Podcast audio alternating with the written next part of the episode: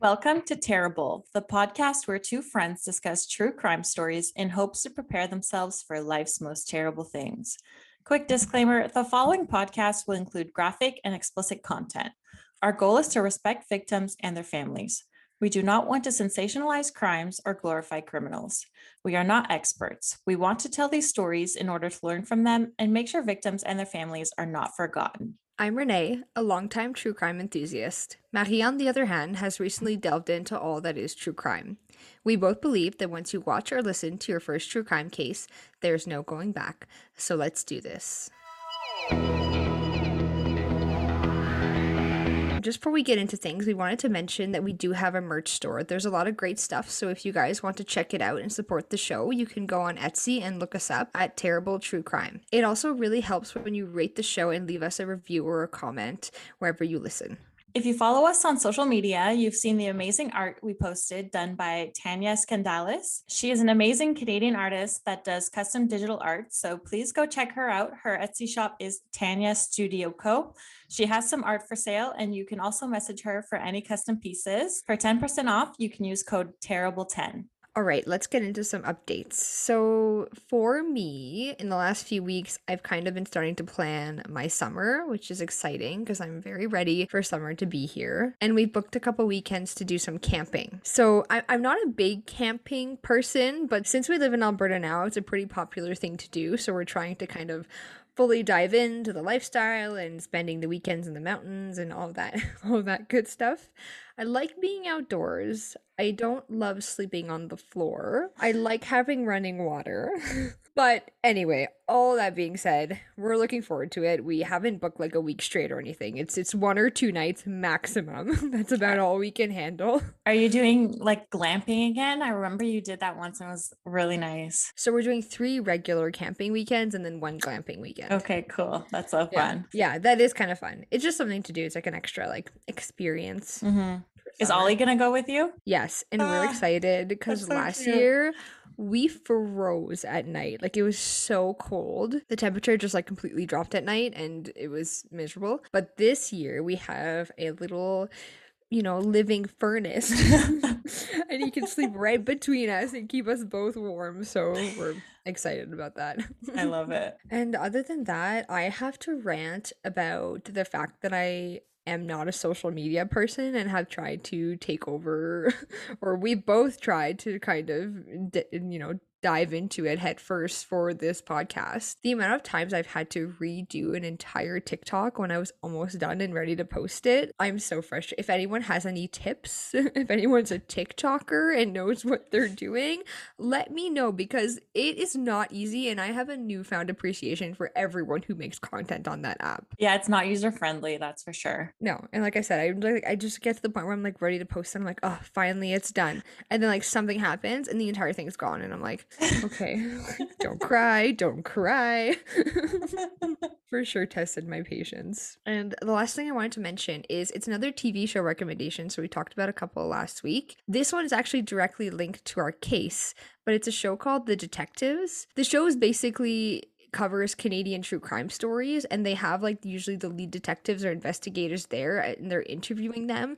So it's kind of like that same style as catching a killer, but there's like full reenactments throughout with like very good actors. So I don't know, it was just like very well done, very well put together and uh the episode that I watched for the case this week was season 1 episode 1 and I purchased it on Apple TV I think just to, you know, the easiest way to kind of get it as quick as possible. And I think I'm to go ahead and buy the 3 seasons that are on there cuz it was really interesting and I feel like it's to give us some really good ideas for more cases to do. Yeah, that's true, especially since they're all Canadian based. That's pretty interesting. I think I've seen a bunch of documentaries that have like the detectives, but I've never seen anything where it's a reenactment with actor. So that's a nice Yeah. uh, change. Yeah. And I had to Google it after because I was like, there's no way this is a Canadian TV show. It probably just happened to cover a Canadian case, but no, it's like a full Canadian TV show. So, anyway, it's pretty cool. If you haven't seen it and you like that kind of stuff, I definitely recommend it. Well, speaking of TV shows, I have nothing to recommend for true crime related TV shows, but I've been back into my Love Island game. I'm watching so much Love Island lately. Um, so I've been watching a lot of the UK seasons.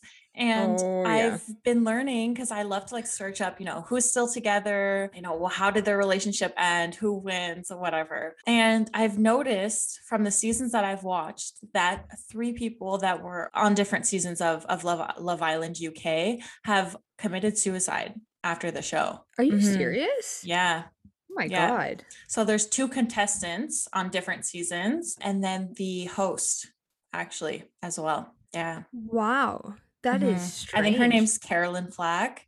Uh, she's like the the main host of the UK seasons. I wonder, like, when you go into the public eye like that, especially I think reality TV, like, you kind of become a target. I don't know. I'm just totally speculating, but the negative comments and stuff, I'm sure are horrible that you're getting.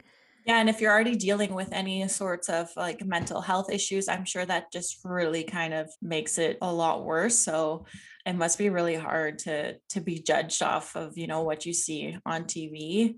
Um, Yeah. so I don't know why I just found that out and I was like, oh my God, this is so sad. And then knowing that while I'm still watching the season, I'm just like, Yeah, that is really sad. "Ugh, yeah.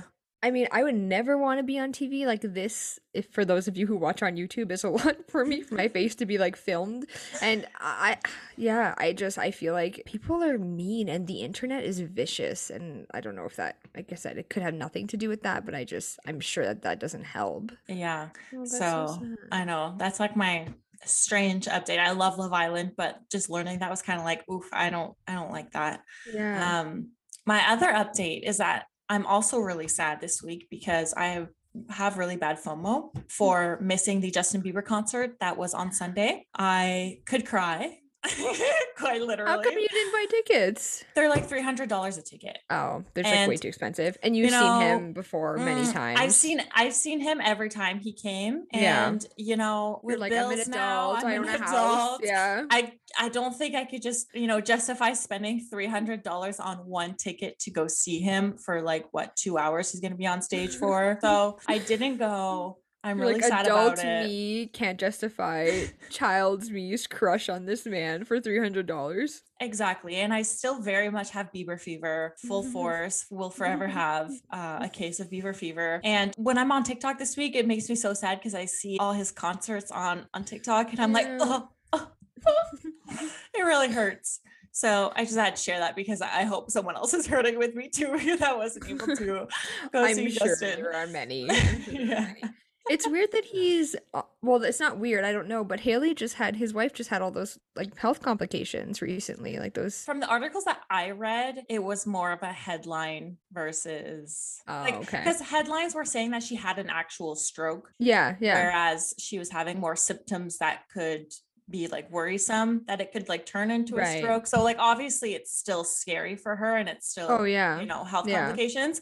But if he's but, already on um, back on tour, like she must be. I I hope She- she must be okay, right? Yeah, and she must either be with him and like touring with him. I'm not sure, but yeah. Oh well, one day we will all go to the Justin Bieber. Concert. One day again. I need to go to like front row Justin Bieber concert because I've only Yes. ever gone in like the nosebleeds. So Yes, I we're like getting so off topic, but I went to Ed Sheeran front row and like I, I usually and I didn't buy the tickets. I paid for them, but my friend's the one who really wanted to do front row and it was like coolest experience. Like if you can get front row where you're not like front row behind someone where you can't mm-hmm. see. Anyway, I'm really short, but if you're standing behind someone, chances are like you're not seeing everything, but if you have a clear view, like it's really cool. and then the, there's that slight chance that they could look at you straight in the eyes and just be like, "Oh, thank No, you." you- Maggie's lifelong dream is to be the one less lonely Yo, girl. I'm not even joking. When he came here,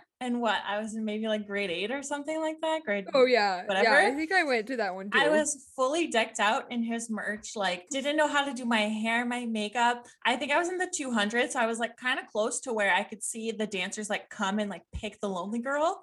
As I see them walking up and down the aisle, I'm like, babe, babe. I'm like, oh, I'm so hot. Like they're so gonna pick me. Looking back now, I'm like, dude, sit down. Like they're not gonna pick you.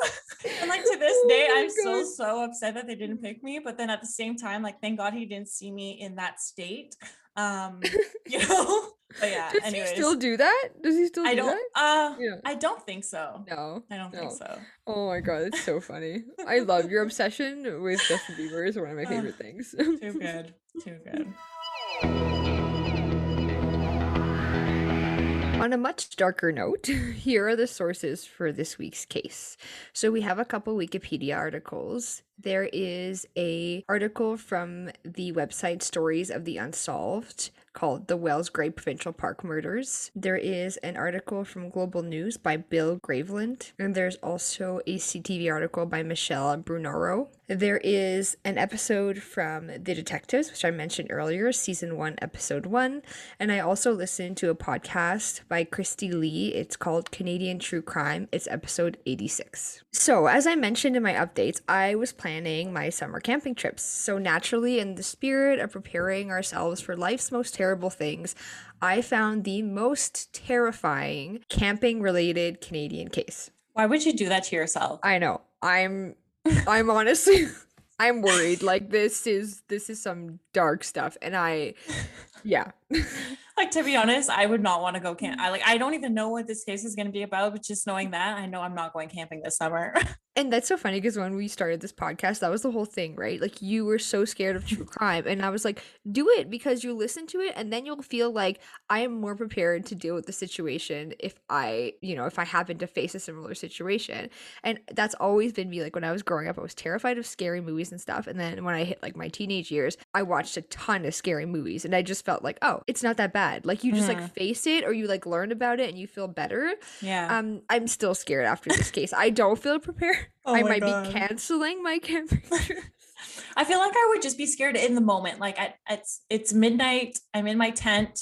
I hear a noise, and I feel like I would just be like, "Bye." Yeah, it's Drive a away. good thing that beer goes hand in hand with camping.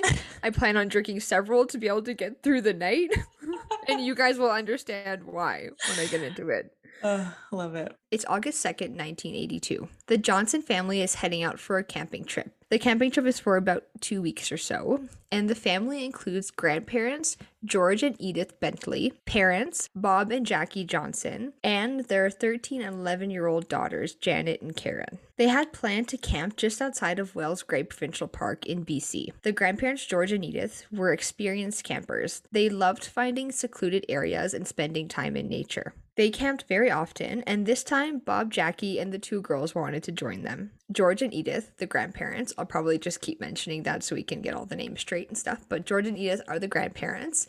They had a red and gray truck and had a large camper that sat kind of in the tailgate and above the truck. And on top of that, they had a small aluminum boat. So they were just full campers. They loved it. They spent many of their weekends doing this. They had even made modifications to their truck to be able to, you know, make camping easier or fit the camper on top. Not exactly sure, but that's mentioned that they had modified their truck specifically to enjoy their enjoy their camping more. During this camping trip, the adults slept in the camper attached to the truck and the two girls slept in the tent. So we were four adults in the camper, two little girls in the tent. We don't have a lot of information about what the family was doing during the camping trip, but we can assume they're fishing, hiking, you know, they're doing campfires, all the good stuff you do when you camp with family. This was before cell phones, and George was known for picking very secluded camping spots, as I mentioned. The last time someone heard from the family was on August 6th when Edith called one of her other daughters from what I assume was a payphone or a public phone, and everything seemed okay. This family seemed to be having, you know, a good time. But when Bob, the father, didn't show up for work on August 16th, his boss grew worried. And after having missed a few shifts already, he reported Bob and the rest of the family missing. Bob worked for the Gorman Brothers Lumber in Westbank, and it was very unusual for him to do like a no call, no show. We've talked about this before.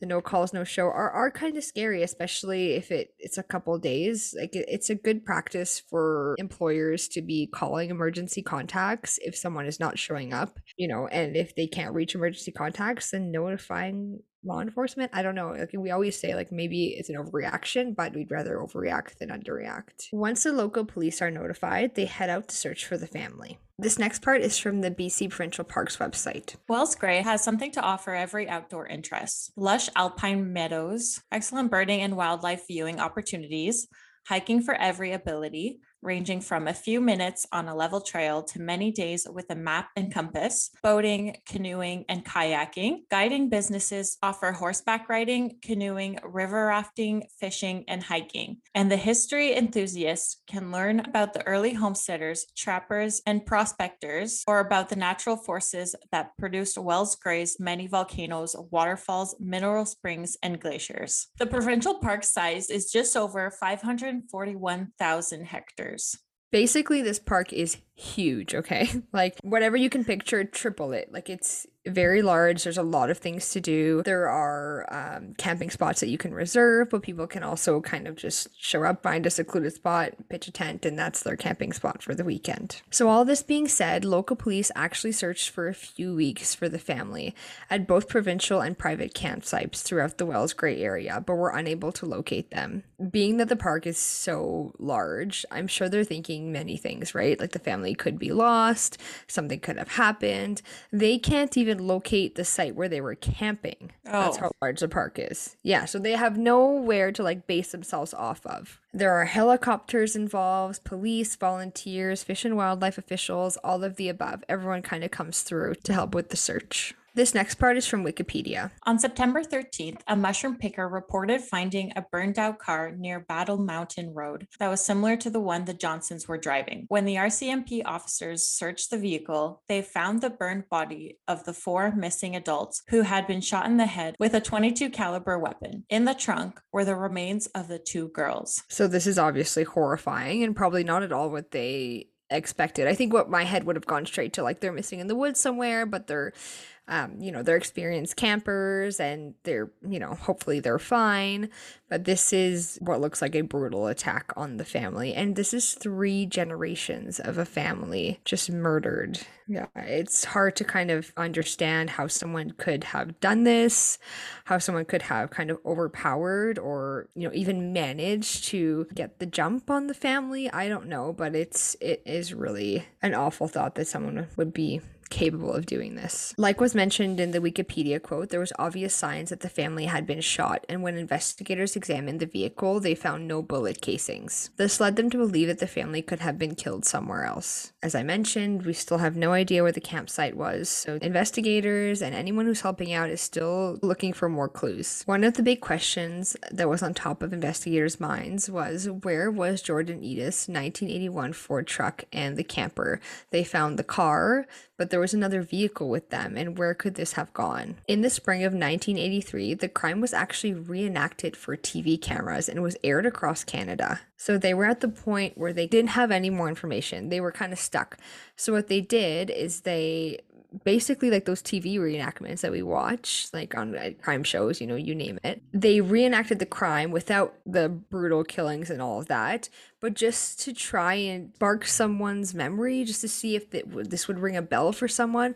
And they aired it across Canada. Like basically, the entirety of Canada was trying to help and solve this case. Which is pretty incredible, like in 1983, to think about using, like, they'll mm-hmm. use the press as well, but just, you know, any visual medium that'll reach people, again, all across the country is pretty incredible. They would do this in hopes that someone would see this and it would trigger them to call with any information or any clues to who had done this. They also drove a replica of the 1981 Ford camper truck to Ontario and Quebec. So they did this because they had gotten several tips that the vehicle was traveling out east. So basically, there was either the truck and camper they were looking for or something that looked really similar in Ontario and Quebec and around there. So, again, to kind of spark up some press and to see if anyone had any more information, investigators drove this replica from BC all the way to Ontario and Quebec and stopping in major cities and trying to get some press. So they would stop at, you know, a major mall or anywhere like that and press would come and talk to the investigators. So in every kind of major city that they were passing by, they would get, you know, local TV time basically.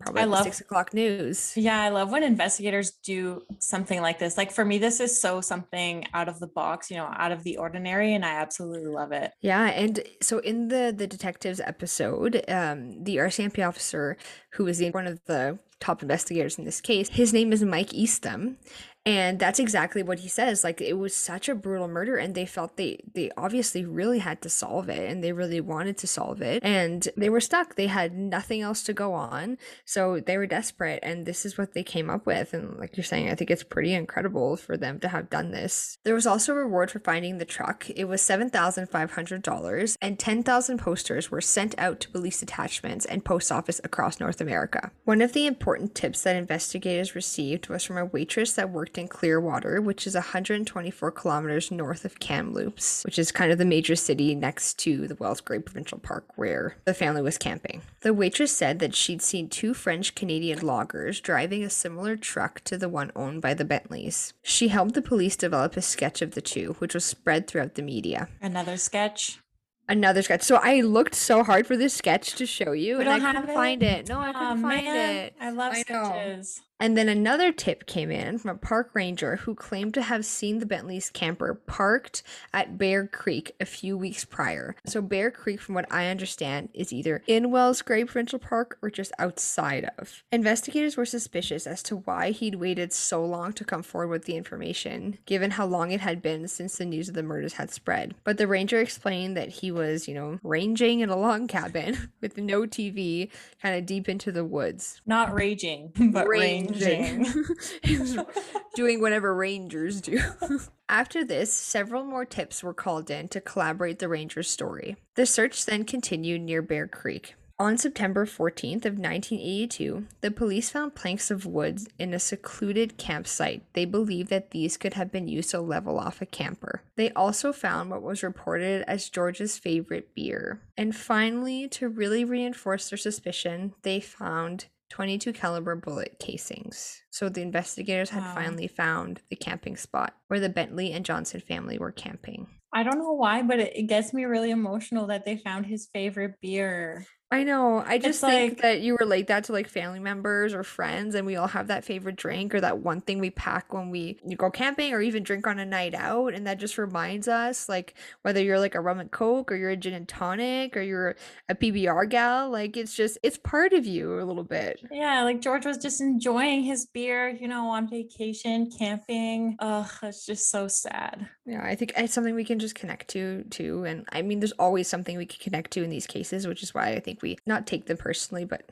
we both, you know, are, are very personally invested in them. But yeah. So investigators decide to keep the location of the campsite to themselves. So I'm not sure if they broadcast to media that they found the campsite or they just keep that to themselves altogether. But basically, this would be used later as holdback evidence, which is, I don't know if we've talked about that before, but basically, some people will falsely confess to crimes. Yeah, we have definitely talked about this, but people, some people will falsely confess to crimes. So if you hold back some information and then the person who's confessing either knows it or doesn't know it, you know if they were part of the crime or not. It's just a, a good way to kind of catch ya, you know, gotcha. Yeah. A year after the family's disappearance, the murderer had still not been caught. And in the summer of 1983, it was one of the worst years for tourism nearby Wells Gray Park. So only 18 of the 105 sites were occupied, which I totally get it. You're telling me that this just happened last year? I am not. That's a brave 18 families. I was just about to say. There's no way. Yeah, no, 18. That's a that's a big number for what just happened. they haven't caught anyone and yeah and i'm i'm not saying that you know you should live your life in fear but th- there's no way i'm scared to camp there now i'm scared to camp anywhere now i'm scared to camp there even more now you know around this time investigators would get another tip an auto body mechanic from windsor ontario called them to say that two, again, French speaking men approached him and told him that they had recently removed a camper from their truck. The truck had modifications that resembled the one that George had made, and this was not public information. The men asked the mechanic if he could paint the truck. They asked for this to be done as kind of a midnight paint job, which basically means kind of like a no record cash transaction. A little sketchy. They also asked the mechanic if he knew how to get rid of two guns. Oh my god. Yikes. Yeah. Also, how do you know that it's okay to ask a stranger that? Like, is it just like a vibe? Like, you're like, yeah, like he'll know. And it's like it's a mechanic. It's not like it's someone like at a pawn shop. The mechanic had been in trouble with the law before, so he kind of tried to stay out of it, I guess. But he did give, well, he didn't, but that's what he says he did. He gave them the name of a man in Detroit who could maybe help them out. After weeks of coordinating, investigators finally arranged everything with the FBI and wanted to head to Detroit to finally, you know, figure this out and interview this man. This was a promising lead for them. But right before they were about to head out, they get a call. The camper was discovered by forest rangers at the top of Trophy Mountain. Trophy Mountain is a mountain in east central British Columbia, Canada, located in the southeast region of Wells Gray Provincial Park. The camper had never left. It was just this park is so, so big. dense that they were never they never found it until that day. So, yeah, I just I feel like it's hard to picture, but yeah. yeah. it's like a whole country. No, I seriously. And just like the camper, the car had been burnt, but obviously not well enough because the license plate was still legible. So they were able to easily connect it to the family. There was also an obvious bullet hole in the camper. Again, just obvious connection to the crime. Also, do not burn things in provincial parks. That's how you start wildfires. Oh my and, God. uh, Yeah. this is just. uh, I mean, that's not the biggest sin here, but it's it's there. it was an it was an opportunity for a wildfire to start. The truck was lifted out of the forest by a helicopter and flown down the mountain to a flatbed truck where it was taken to the RCMP crime lab in Vancouver. I would love to see what a crime lab looks like. Me too. I like love how we do this now because I just like feel like I'm part of the true crime world and when like I'm really not. But I just just like following an investigation or just being part of like crowdsourcing or solving something and it's just so cool. It's it so is. cool. Because investigators believe the camper had never left the area, they thought that the murderer must be local and had tried to dispose of the truck down the mountains, but it got stuck in the underbrush. So basically, like we said, huge, dense park. To be able to do what he did, you would need to know the area, is what investigators figured. Okay. The following quote is from the Stories of the Unsolved article. Investigators returned to the basics, once again knocking on doors. A young detective caught a break when a woman told him about a local by the name of David Shearing, who told her he found a vehicle with a bullet hole in the Trophy Mountain area. This piqued their interest and they began to delve into Shearing's past. So, in the detectives episode, the investigator interviewed again, like I said, his name is Eastham, says that a young investigator had to actually go back to the home where they got this tip because when he originally went, I think there was kind of a weird dynamic between the husband and wife, and the husband didn't want the wife to like give any information because he he knew of the person that was mentioned. So he just got like a weird feeling, and he actually eventually turned back around when the husband wasn't home and ended up getting this tip, which is pretty awesome if you ask me. David Shearing was a logger who'd previously been booked for assault, drug possession, and DUI. So he had actually been recently arrested for stealing over $40,000 of tools and he had been released and was under agreement to stay in the area working until he had to return to court. $40,000 worth of tools. That's a lot of tools. Yeah, like tools can be expensive, but that's and a lot in of money. in the 80s. In the, in the yeah, and in the Yeah. 80s, yeah. Yeah. But this sort of makes sense. Like he's it's not like he well, I don't know. I was gonna say it's not like it was anything violent, but you just said was booked for assault. So they let him out. It's a decision that they made. It turned out not to be the best one, but I could kind of see, I guess, why they might have done it. They thought that he might not have been a flight risk or that he wasn't at risk for reoffending in a physical way. I'm not sure. There were rumors floating around town that he had a thing for young girls, and it was believed by many that due to the lack of evidence, he'd gotten away with the fatal hit and run of a local teenager. I don't know how this is like a rumor that goes around. So true. like a hit and run of a local teenager like that is awful and the fact that it's rumored that he did it but nothing's been done about it what is going on in this town It was also learned that Shearing lived near the murder scene, as well as the two dump sites, and as such was aware of the land and its terrain. Detective Eastham and Constable Ken Leibel brought Shearing in for questioning. They got him first to admit to the hit and run, which he claimed to have been an accident. When asked why he didn't report it to the police, He said he was worried about his mother finding out. This is a grown man, right? Oh, yeah. Like, still scared of his mother? So, investigators actually interviewed a man called Ross, who was one of David's closest friends, before they spoke to David. And he said he just tells this is why I'm like wondering what why he hadn't been charged for this before, because Ross just like really admits to investigators that he was in the car when David did this hit and run on this teenager. And I tried so hard to find information. I think it was a 16 year old boy, is the, the most information I could find. I just wanted to say something about him. Like, this is another victim of this man, and that's awful. And the fact that it was just like, meh, that was a rumor that was going around town, and it feels like it feels like at least from my research and the things that I've seen that nothing was really investigated thoroughly because if you just had asked his friend, he would have just given up that information. Anyway, I feel for this family too because that is awful. And Yeah. just the thought of someone being out there, this 16 year old or teenager or whatever, was walking home after, you know, hanging out with some friends and it was dark and it was the nighttime. And that's how your loved one dies alone in the dark and someone just hits them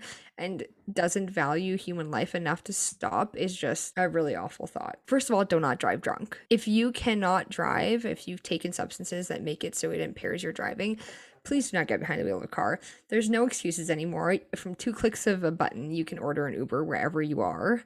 And if you can't, well, too bad. Crash at someone's house. Sleep where you are. I don't care if you're in the bathroom at a bar, you're sleeping there because it's just not worth it. It's reported that his brother was actually a sheriff and that his dad had died of cancer and he was taking care of his mom who was living in a nursing home. Another mama's I- boy. I wasn't going to say it, but you said it. Sorry. So we all know. We all know the type. So I think he mostly admitted to the hit and run because he basically wanted to distract from admitting to other stuff that he will eventually admit to anyway. So I'll let you get back to your quote. I just feel like you can't distract someone from a murder case. That's like, oh, I just I just did the hit and run, but you know, not the other thing. okay. The investigators turned to talk of the Bentley Johnson murder, where they got Shearing to implicate himself by giving the name of the murder site, which was Bear Creek, which hadn't been released to the public. So there's that good old holdback evidence. So this dum dum, basically, he's like, "Oh, have you ever been to the campsite where the bodies were found, or, or no, sorry, not where the bodies were found, but have you ever been to the campsite where the family was camping?" And he's like, "No, I don't really hang around the Bear Creek area." Oh my God. It's like, gotcha. Wow. They're so good. Investigators just like they're pros. They're really good at Yeah. what they do. Yeah, definitely. He then detailed how the murder transpired. Shearing claimed the murders occurred on August 10th, 1982. He said he'd been watching the family and had wanted their possessions. So I guess he was basically like walking at night, and then he like stumbled upon this family and like watched them for a little bit as they were around the campfire and in the woods, which is so creepy. So creepy. He even thought he had been spotted by the family, so he kind of like went home. But the next night he came back, and this is when he basically snuck up on the family, I guess, while they were sitting at the campfire. And yeah, the family was all shot in the head, each one of them. He shot George, Edith, Bob, and Jackie first before turning the gun on Karen and Janet as they slept in the tent. He then put the bodies in the car and drove it to the spot where it was discovered before setting it ablaze and returning for the camper. He had initially wanted to keep it, but upon seeing news coverage, had decided to get rid of it. So Mm. basically, he did all of this because he wanted the camper and then realized that he messed up and now he can't have the camper. So he really killed them for no reason. So what he's saying is that he did all of this, yeah, to steal all their possessions. He wanted what they had. He was a, a thief, obviously, from his past record. So that's what he's saying. We'll get There's into more it. to it, I guess. There's more to it, but this is his original story that this was his motive, which like there's no motive that is good enough to be able to like justify that you did this, but that is for sure not one. Like that is It insanity. should be at the bottom of your list, if anything. Yeah, yeah. Like if anything, like people like wander off from their campsites all the time to like go fishing and do all these different activities. Like it wouldn't have I'm overanalyzing it, but that's a garbage motive if you ask me. So Detective Eastham basically couldn't, you know, shake the feeling that there was something more to this. Like we're saying, it doesn't really make any sense, right? I mean, they're happy that he admitted to it during the initial investigation. It feels somewhat solved to them but he went to visit David Shearing on the day of his sentencing to try and kind of pry more information out of him. It just wasn't sitting well with him. Finally, David Shearing admitted to Eastham that he'd been watching Karen and Janet throughout the duration of their camping trip and had wanted to be with them. Yeah, this case gets much worse. So basically, Rose said earlier, the rumors that he had killed someone from a hit and run and had an interest in little girls. That's where this is coming into play here. So he basically killed the adults and he abducted the little girls and he kept them alive for about a week. Oh my God, that makes me so nauseous. I know, disgusting. But he sexually abused them while he kept them for a week and then eventually killed them. I'm guessing, you know, went back to find the car and put the bodies in the trunk. This man is a true monster. And the fact that this is the only crime that we know of that he did like this like not a hit and run but this type of brutal crime it just like makes me wonder a little bit like how do you escalate from basically like a drunken hit and run which is your fault but that compares nowhere to someone again murdering three generations of families and abducting little girls. Thankfully, the investigators persevered and they caught him and they got him to admit to the reality of how horrible he is. And on April 16th of 1984, David Shearing pled guilty to 6 counts of second degree murder. This made me so mad. Like we've talked about the difference between second degree and first degree murder and how first degree murder is more like premeditated stuff and second degree murder is more heat of the moment. Like the, obviously those are not exact definitions but it's that kind of style. To me this man watched this family and came back and then killed them. Like how is this not first degree murder? And I know there's probably some legal explanation somewhere, but I just think, mm, no, that was insulting to me. I was mad about it, and he's in jail, so it's fine, but it's not fine. I I just was not okay with it. No, I agree. It's not fine. And you know what? Earlier you mentioned that he didn't want his mom to find out about the rumor of the hit and run. You know what? I hope she was alive to hear the fact that he did this to a family, little girls, because I feel like to someone that's this horrible, if they care that much about what their mom thinks, like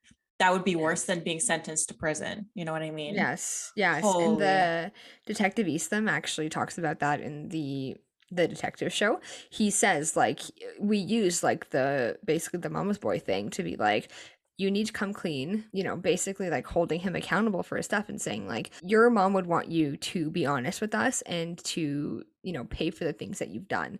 And it seems to have worked, obviously. At sentencing, this is what Supreme Court Justice Harry McKay had to say A cold blooded, senseless execution of six defenseless and innocent people, a slaughter that devastated three generations in a single bound. What a tragedy. What a waste. And for what? He was sentenced to life in prison with no eligibility for parole for 25 years. This would mean, like all of our kind of heavy sentences, this is the max that you can get in Canada. So he gets parole hearings, which is tough and tough for the family. And it brings this stuff all back in the news, and everyone's talking about it again. And his name is in front lines and all of this stuff. And I, I just can't imagine being a family member of someone who's gone through something horrible like this. And every so often, I have to stand up and say, like, there's, there's no way you can let this man out of prison for crimes like this. Like, you shouldn't have to. You know what I mean? Like, it, it shouldn't be a thing where it keeps being brought up and the family keeps being put through something like that for someone else's disgusting, horrible actions. It's hard because I feel like we tiptoe in the justice system between like too lenient and too severe, and it feels like it never fits perfectly, especially for the crimes that we talk about on this podcast. In September of 2008, David Shearing was up for parole. The National Parole Board ruled that he still had violent sexual fantasies and had not completed his sex offender treatment. He was not ready for freedom. His second application was in 2012. He was also rejected. He's now going by David, a different last name, David Ennis. Um, I don't care if he wants to change his name. He can be David Shearing anyway, so if you want to look up some information, some of the information's under the second last name that he changed his last name to, but we're not going to really give him that respect. So he applied again in 2014, and then he withdrew the application about a month before the hearing. So that's kind of all the information I have about that. In the meantime, friends and families of the Bentley and Johnsons created a petition and gathered 15,200 and 58 signatures to urge the parole board not to release him. They did this in preparation for his 2021 appeal, and it was again thankfully rejected. But imagine just last year he had another appeal. Like I, can't. This really. I know the justice system. Blah blah.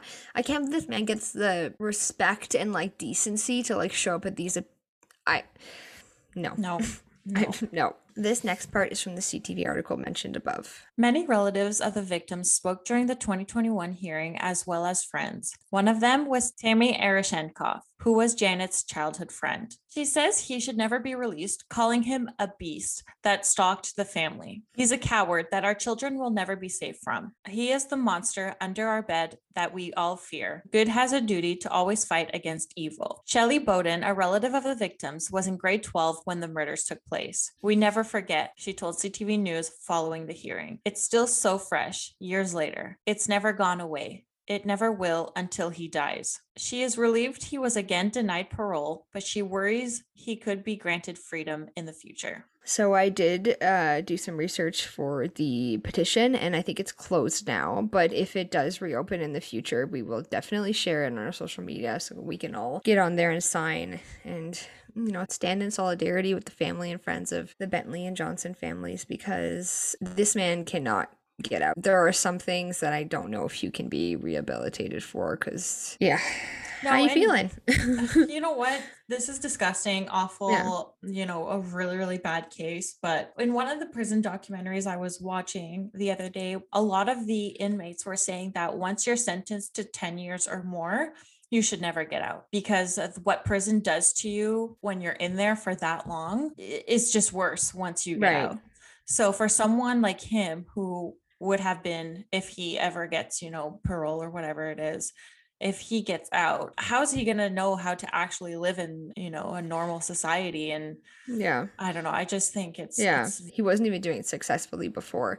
And I would like love to see some kind of comparison between American and Canadian prison and to know how similar, how different it is. Mm-hmm because we hear like a lot of horrible stuff coming from American prisons. And I, I feel like, especially if we go back to the Mocha Dawkins case, it sounds just as awful in Canada, mm-hmm. but it'd be really interesting to get like a comparison of yeah. like a couple people that have done both. And I, I don't know if anyone knows of any documentary or anything like that that exists out there that maybe depicts both maybe not in the same documentary but that has a good narrative about what living in prison is like for both of these countries then it'd be interesting to see mm-hmm. but yeah definitely someone who does something like this i I don't think. I think he should just just live it out there and just stay locked behind those bars. This week we will be donating to BC Crime Stoppers. This is from their website. Each local Crime Stoppers chapter is a registered charitable society working with citizens, the media, and law enforcement agencies to make their community safe. We encourage people to share information about criminal activity, especially crimes,